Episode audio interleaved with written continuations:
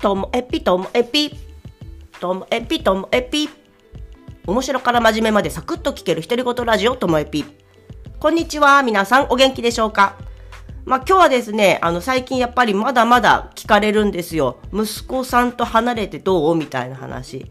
まあそれと、まあ出来事もありましたので、そんな話です。なんか、あの、まだ離れて2ヶ月ちょっとではあるんですけれども、あの、ようやく、まあ、一人の生活にも、まあ、慣れてきたっていうかな、慣れざるを得ないみたいな感じはありますよね。で、こう、ポイントかいつまんで話すると、あの、共通して言っていることは、もう誰かのために起きるとか、誰かのためにご飯作るとか、誰かのために行動するっていうことがなくなったので、今まではこう、息子のために朝起きてお弁当を作ってとか、息子のためにちょっと仕事調整して、あの、学校に送っていくとか、あそこに迎えに行くとかっていうのをやってたりとか。そういうことをしてたのが、こう、一切ないので、なんか、日常の行動は全て自分のためみたいな感じなんですよ。まあもちろん、仕事が始まっちゃったら、こう、仕事のためにこう、動いてる部分ってありますけど、だからそういう、本当自分のためだけの行動ってこんな感じなんだっていうのと、自分のためだけだと思ったら、こんなにも私ってやっぱぐうたらになるんだ。ぐうたらにならないようなためのこう自分なりのルールを設けてきたものの、やっぱりまあ、ぐうたらの方に触れていくわけなんですよね。だから最近はもう、こうなったら一旦とことんまでぐうたらで落ちるしかないのかなぐらいに思ってるぐらいなんですよね。で、一方、こう、離れていても、あの、じわり来る話が、まあ、いくつかありまして、例えば、こう、息子が友達と、あの、家でご飯作って食べたっていう時に、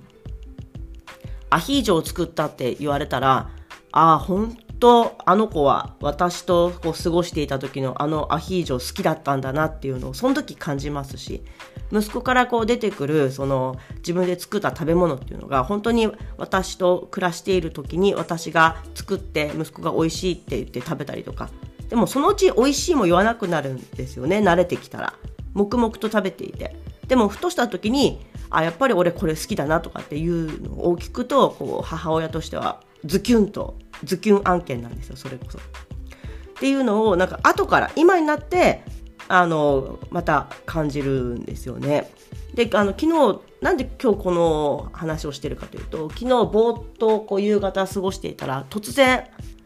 あの、息子から通話、電話がかかってきて、なんだろうなと思って、電話かかってくるってよっぽどだよなとか、急いでんのかなと思って出たら、いや、今、コーチャンフォーにいるんだ。コーチャンフォーっていうのは、えー、大きい本屋さんです。札幌とか釧路の方は知ってる方多いかと思うんですけど大型な本屋さんででそこにいて「でなした?」って言ったら「いや目の前に今あのノエル・ギャラガーの本表紙になってる本2冊とあと見取り図のもあったから知ってるかなと思ってるんですよ。